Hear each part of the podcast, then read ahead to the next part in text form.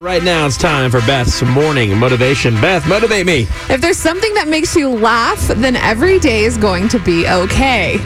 Even in the tough times, even in the frustrating times, if there's something that makes you laugh and smile, you can get through this day. It's going to be okay. There you go. Look for the positive. Take a little break to yourself and laugh about something. Yeah. Laughter, food for the soul. there you go.